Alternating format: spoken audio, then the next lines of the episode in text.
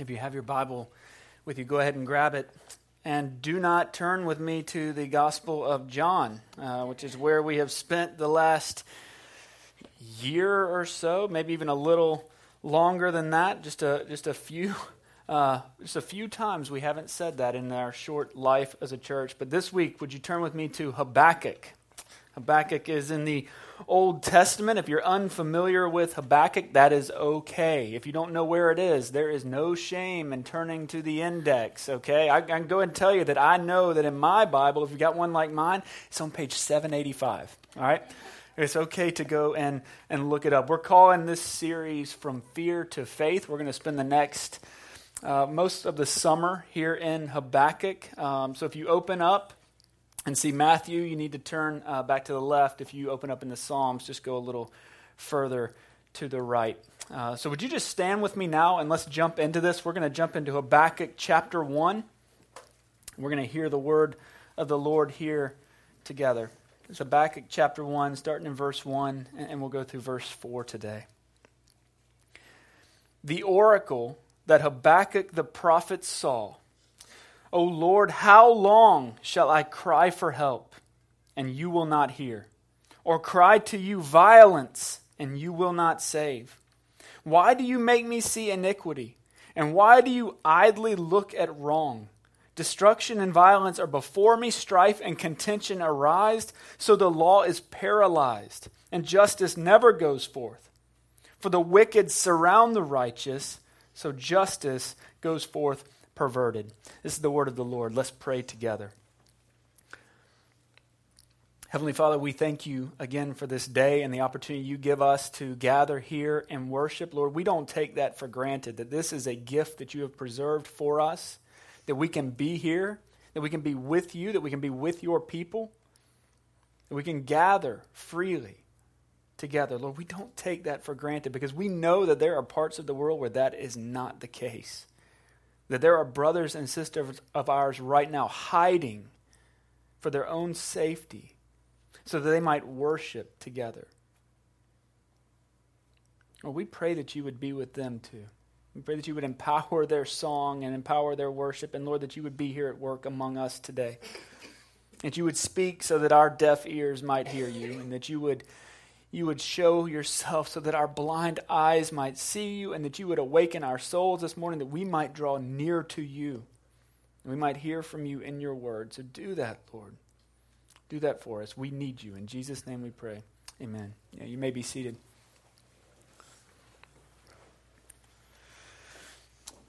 All right, when I was a uh, young man, younger man, like back in high school, even into college, I wasn't what anyone would call uh, a, like a terrific student.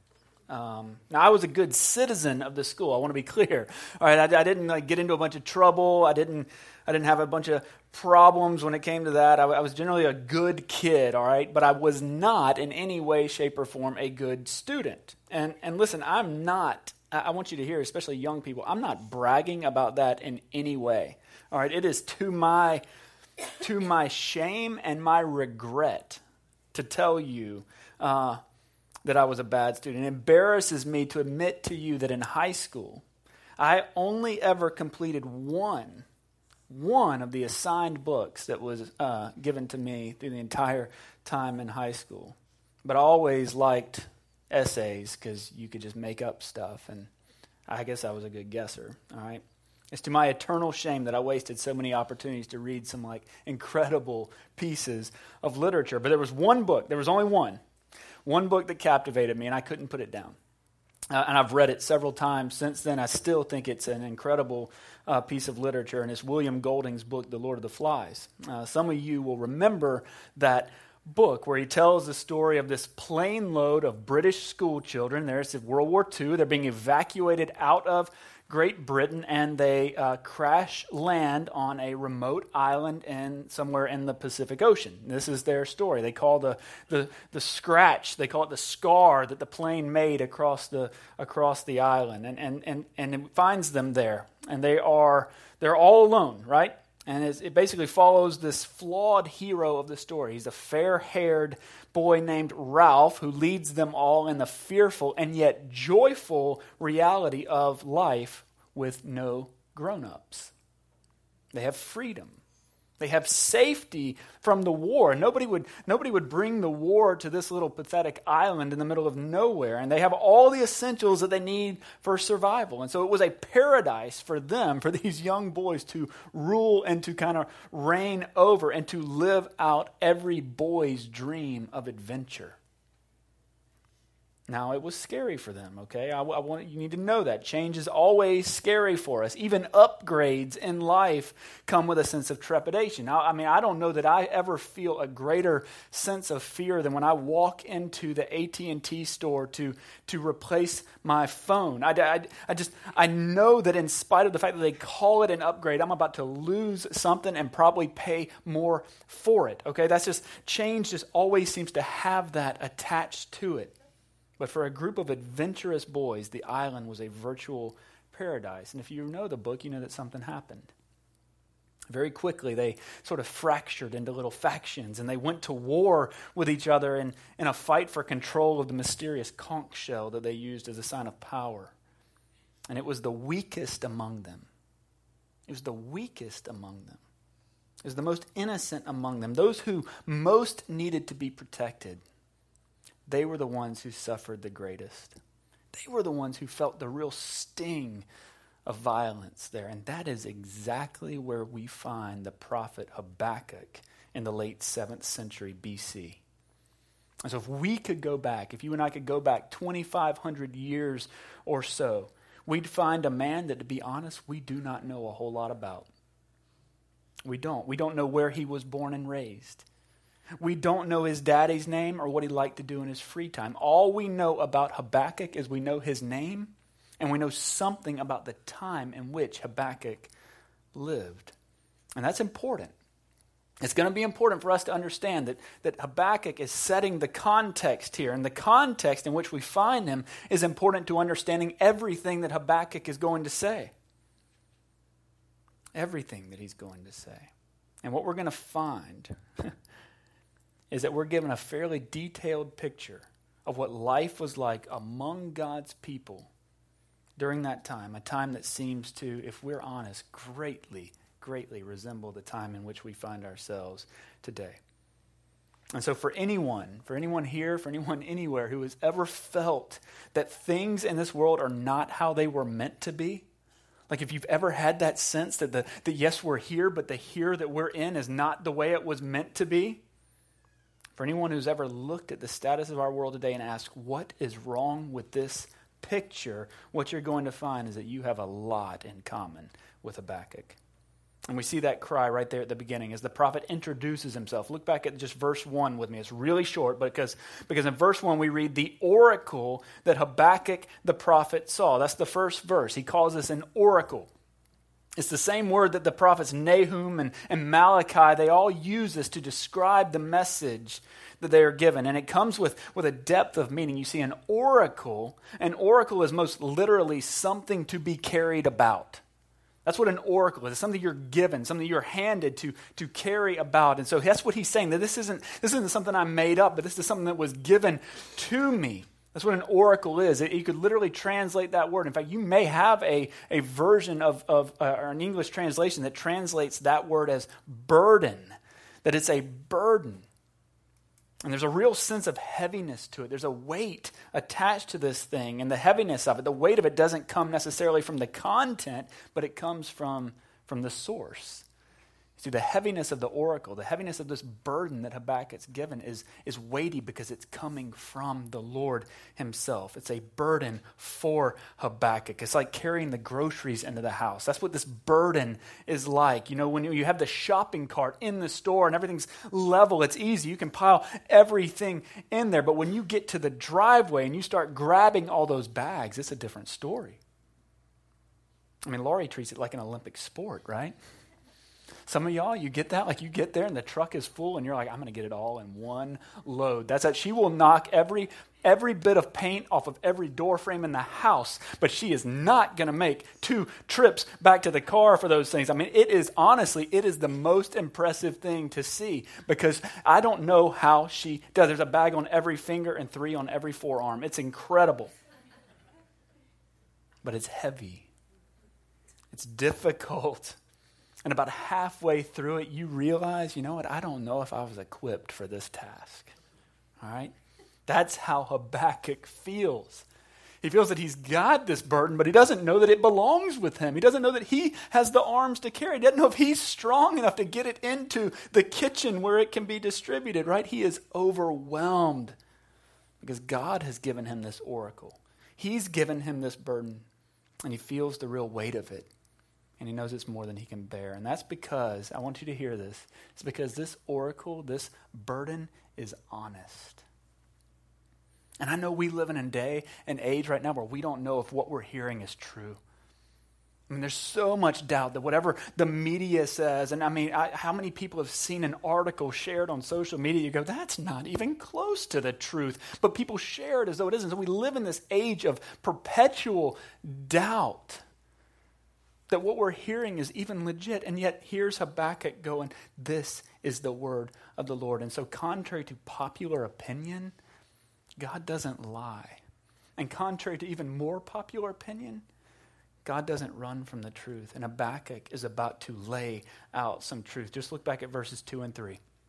Look at this. Habakkuk cries out. There's angst in his voice as he cries out. To cry out means loud, okay? It means loud and intense. He's crying out. He's not just saying this and he's not just writing it down. He's crying it out. He says, Oh Lord, how long shall I cry for help and you will not hear?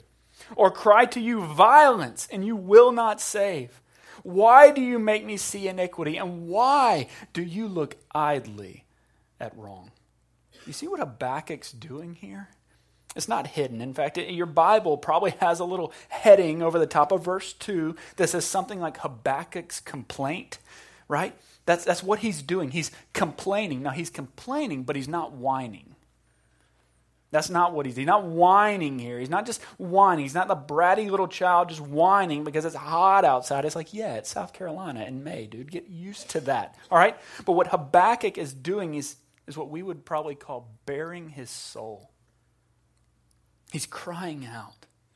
He's crying, How long? How long shall I cry for help? He's given us this idea that this isn't the first day. He's been crying for a while at this point. How long shall I cry for help? What more do I have to do? You see, Habakkuk isn't painting a picture of a world that we can't relate to. This isn't some foreign existence. We know this cry because he's in the midst of a world that we all know too well, a world that's just all too recognizable. It's a world of what we're just going to call today true suffering.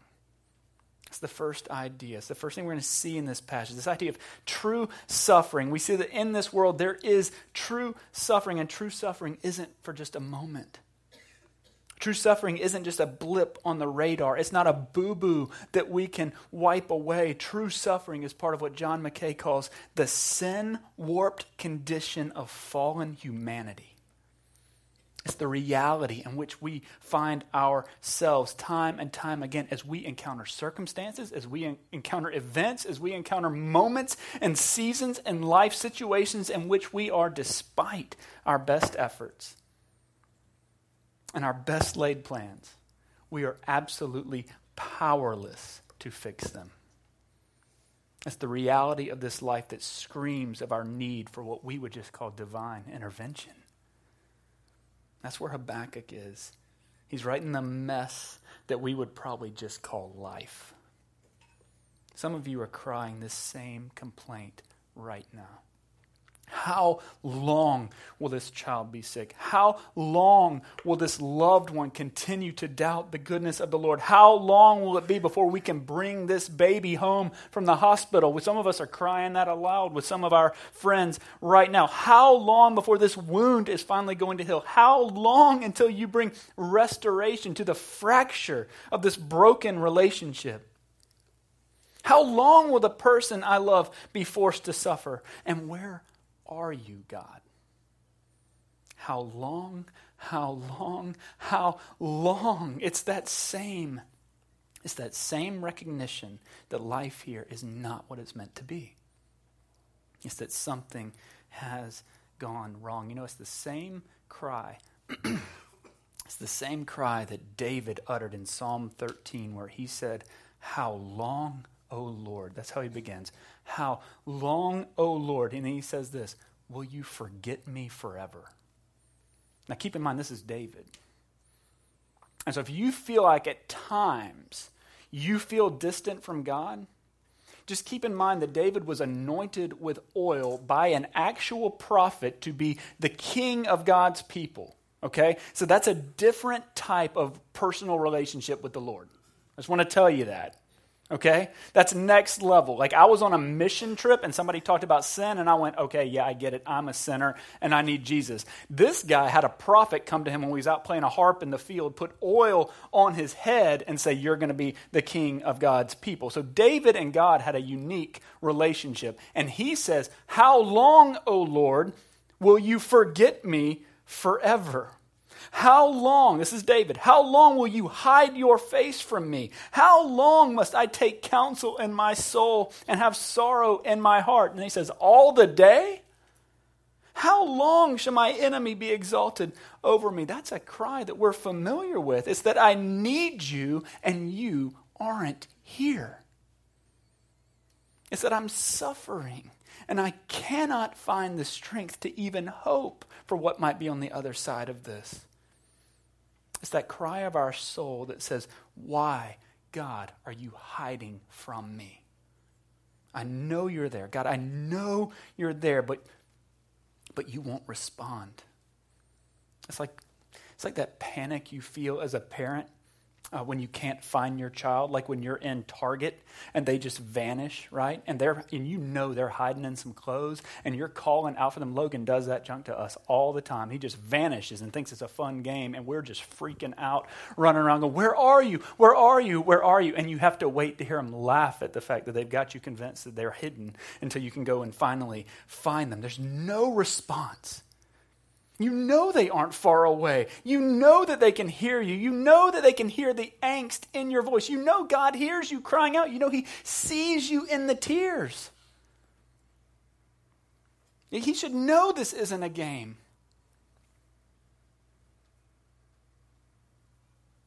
But you hear nothing in return.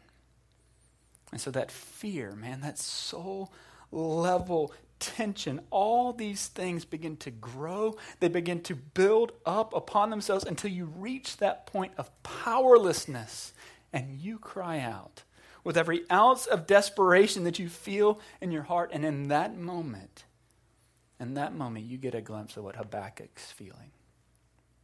This isn't someone who's just being dramatic. This isn't someone who just needs a hug or a little attention. I mean, we all know that guy, okay? We know that person every once in a while. They just need a little attention, so they start acting weird or whatever, or crying a lot, and they just need a hug. That's not him. He's not just being dramatic. This is a man who has seen evil in the world, a man who has felt the sting of it in his own life. He's feeling it right now. He's a guy who's living it and he's crying out to God, and all he hears is what, is what Simon and Garfunkel called the sound of silence, right? And in his desperation and the reality of this true suffering, he's led to what we would probably just call true searching. Look back at verse 3 with me. He says this in verse 3. He says, Why do you make me see iniquity? And why do you idly look at wrong? Destruction and violence are before me. Strife and contention arise. This, this why, that question why, is a cry of bewilderment. That's what it is. He's saying, Why? He's, I can't understand this. I can't comprehend what you're doing, God. He's not saying God's dead. He's not saying God's not active. He's saying, I don't understand what you're doing. Anybody ever feel that? I don't know what you're up to. And this sort of this anxious confusion in his heart. And that cry against violence in verse 2 is the same word that God used in Genesis 6 to describe the conditions of the earth that led to the flood. It's the same exact word. That's what it says in Genesis 6:11 that the earth was corrupt in God's sight and the earth was filled with violence. And then in verse 6:3 he says the response of God was to say, "I have determined to make an end of all flesh, for the earth is filled with violence through them." That word violence is the Hebrew word Hamas. And here in Habakkuk, it's, it's like the prophet is saying, Don't you see what's happening? Don't you see? Last time you saw in Genesis, you saw, you saw the violence and you cleaned it up. You eradicated it. You sent a flood. Remember, you saved the animals. We put two of them on the boat, huge boat. We put them all on there. Last time you saw and you did something about it. So, where are you now? He's searching. Habakkuk wants to understand. That's what suffering and searching is always about. It's about understanding. True suffering always leads to true searching.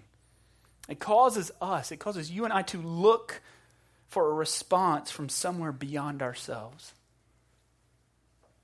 This is the cry of every human heart. It's that all the image bearers of God know that something is off that something is out of order. And so we all ask this question because we all know in our core, like in the very depths of our being, that God actually does have an answer.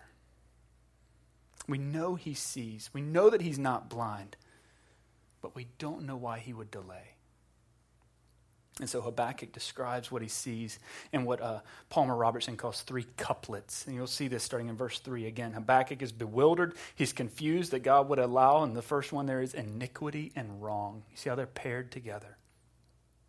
Iniquity could also be translated as injustice. It's that, it's that action that's intended to do harm, it's the lying, it's the deception. It's the abuse of position and authority. It's the man who you trust who is taking advantage of that trust. That's what iniquity is. That's what injustice is. It's the idea that the prophet Micah talks about to those who devise wickedness. It's the idea that they are sitting around kind of going, all right, how can we mess this up?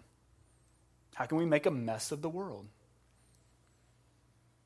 I've been heartbroken for months, and we haven't talked about this in here, and I, I don't know if that's been intentional just because I was too afraid to go there. But I've been heartbroken over the number of stories of abuse that I have heard connected to the evangelical church in the last six months. It has been overwhelmingly painful to hear these stories. Just the volume of the stories in and of themselves is enough to break even the hardest heart. And let me just say, these are wicked men. These are those men of Micah who are sitting around devising wickedness, wicked men taking advantage of their trust, of the position and the authority, and able to do harm in their own sick and twisted version of pleasure. And I'll be honest, I have found myself time and time again crying out to God to do something about it. And you know what? I'm convinced that He is. That He's shining light into darkness. That's why we're finally hearing about these things because countless voices have been crying out to God to end it for years and years and years, and there was no light shining there. Now God is shining that light, and we hate it. We hate to hear it. We hate to see it, but it needs to happen so those things can be killed. God's doing what Habakkuk cried out for. He's doing it even now. The second couplet is there in verse 3. It's that destruction and violence are before me. Destruction, destruction is the, it's the result of iniquity. It's the wake of pain, sorrow, shame, and fear that follows behind injustice as it cuts through the river of life. Destruction is what the victim often carries on the inside, it's the wound that nobody else can see. It's that stuff. The destruction is that stuff that you carry in your soul. That when somebody says, Hey man, how are you doing? And you say, Fine, you know you have just told the greatest lie of all time. That's the destruction he's talking about. It's the violation of innocence. That's the violence of Hamas. It's the rocket fired into a civilian home. It's the child cast aside and neglected. It's the college student who wakes up on Sunday morning knowing that whatever happened the night before was not just not a good idea, it was not just unconsented, but that it was violence against her and forced upon her. You see, Habakkuk cries out with us that this is injustice, that this is violence that this is wickedness. He unites his voice with ours. In fact, if we want to be honest, he's been singing the same song for the past 2,500 years, just daring us to get in on it with him. He's the choir director leading his people in a song that echoes of the misery of life in this world. And the crescendo is coming. The last couplet is there in verse 3. He says that strife and contention arise. That's the result of all of this. It's not just the present thing. Strife and contention are our vision of what's coming in the future. He's going to see we're living in it now. We're seeing the effects of it now. And strife and contention, that's what's coming up the road. It's the result. Is that when violence is the seed that's planted, strife and contention are the tree that breaks through the ground. These are the weeds that are sown in the ground when injustice goes forth. He said these things are what are shaping and molding our culture even today. These are forming the ethos of a people. And we are a contentious bunch, aren't we? I mean, we are a strife laden people. And if you don't believe me, like if you haven't seen that, just if you dare turn on the news tonight. Anger and fear have firmly taken their place of, as opposites of love and peace. And what's the result of all this? Look at verse 4. Look at verse 4. Strife and contention arise. He says, So the law is paralyzed. That means it's incapacitated. Saying the law is rendered uh, useless, it's incapacitated. Habakkuk paints justice as a person being shocked or stunned. It's like, it's like justice is getting hit with a taser. That's the idea. Just get hit right with that taser now. He can't do anything. Just laying on the ground, wiggling around, totally pathetic and helpless. Justice is the hero, but the hero who can't do anything. He can't move, he can't go forth. Justice is just stuck there. And he says this don't miss this. He says, For the wicked surround the righteous, so justice goes forth perverted. Did you hear that? One more time. For the wicked surround the righteous, so justice goes forth perverted. And here's where Habakkuk betrays his earthly perspective. And he reminds us through his example that we, as people, have a limited vision of reality. We can only see what's right in front of us. We can only see the temporal. We see the mess. And a lot of times that's all we see. I was helping a friend with a little work project the other day at his house. Some of you will know this because you were there too. And he's, he's got the ground all torn up there is a huge pile of, there are piles of dirt all over the place. It looks like somebody dropped a Moab bomb in his, in his backyard. It just exploded, and he's going, Yeah, but we're going to put a retaining wall here to take care of that. It's a total wreck. And if you didn't know the plan, if you didn't have the greater vision, like if you didn't have the long range vision for what this was going to be, you'd honestly think that it is hopeless. You would think that there's no way that this could be redeemed, that this could be fixed, that this could be made right. And, and that's where Habakkuk is right now. He's kind of at rock bottom.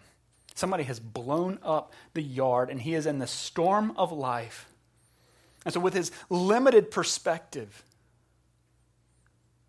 with his limited perspective, he cannot believe and he cannot see the way that God sees it. You see, God isn't limited like we are. That's what makes him God. He sees it all. He, he, he doesn't just see the backyard that looks as though it's exploded, he sees the finished wall and the beauty that's on its way. And nowhere is this more clear than at the cross. You see, the cross is the ultimate picture of the wicked surrounding the righteous. For those with only a limited perspective, the cross appears as the height of perverted justice because at the cross it's the innocent one who is made to suffer while the wicked find cause to celebrate. At the cross, we have this picture of the enemies of God clapping their hands as the wicked clap their hands in approval and the righteous one takes the punishment that we deserve. And that's why the cross is so scandalous. It's because the cross is, at the cross, it was the one who had been wounded by our offense, who was then wounded for our offense. It's that the victim of our sin took the punishment of our sin. And from the outside, it looks like perverted justice. From the outside, it looks like this must be crazy. It looks like the law has been paralyzed. That's our perspective. But God's grace to us is that at the cross, it's the innocent who dies for the guilty so that the guilty might be found innocent in him. At the end of that book, uh, The Lord of the Flies, the boys are rescued. If you were wondering, I, am sorry, I, should have told you that in the beginning. If you've been worried, yeah, they end up getting off the island. And as the Navy captain appears on the shore, he finds uh, what it calls a semicircle of little boys, their bodies streaked with colored clay, sharp sticks in their hands, making no noise at all. And see, the book ends with them chasing the fair haired boy, Ralph in order to sacrifice him to the beast. And when they see him, when the boys see the Navy captain, we're told that Ralph, this is the way it says it, that he wept for the end of innocence and the darkness of a man's heart. And it says that the sea captain turned to look away so that they could weep with dignity. That he wept for the end of innocence and the darkness of a man's heart. You see, the only evil that existed on the island is the evil that the boys carried there with them. And it's the same at the cross. The only iniquity, the only violence, the only wrong that was there is that which we brought with us. That's what Jesus endured. That's the debt that our Redeemer paid for us. It's that by his wounds we are healed. It's that by his death, we're made alive. It's that by his sacrifice, you and I are called sons and daughters of God. That's what redemption is. That's what redemption is. Let's pray together. Heavenly Father, we thank you for your word to us. We thank you for your preserving power, that, that these words that you have spoken so many years ago into a time that seems so foreign, that seems so distant, that they still ring true today. So, Lord, I pray that you would be with us as we go from this place. I pray that you would walk with us, that you would hold us tightly, because we are going to try to wiggle away from you. We know that about ourselves. We are like a toddler who thinks he can run, and we're going to try and jump out of your arms, and we're going to try and carry ourselves. We're going to try and do things our own way this week. And so, Lord, I pray that you would break our hearts for that. Help us to run to you. Help us to trust in your plan. Help us to trust in your power. Help me. Help me to trust today that you are God, that you sit on the throne, and that you have this in your hands. Lord, help me to walk in that confidence. Help us to walk in that faith. We pray that in Jesus' name. Amen. If you are stand and respond with us singing Who You Say I Am.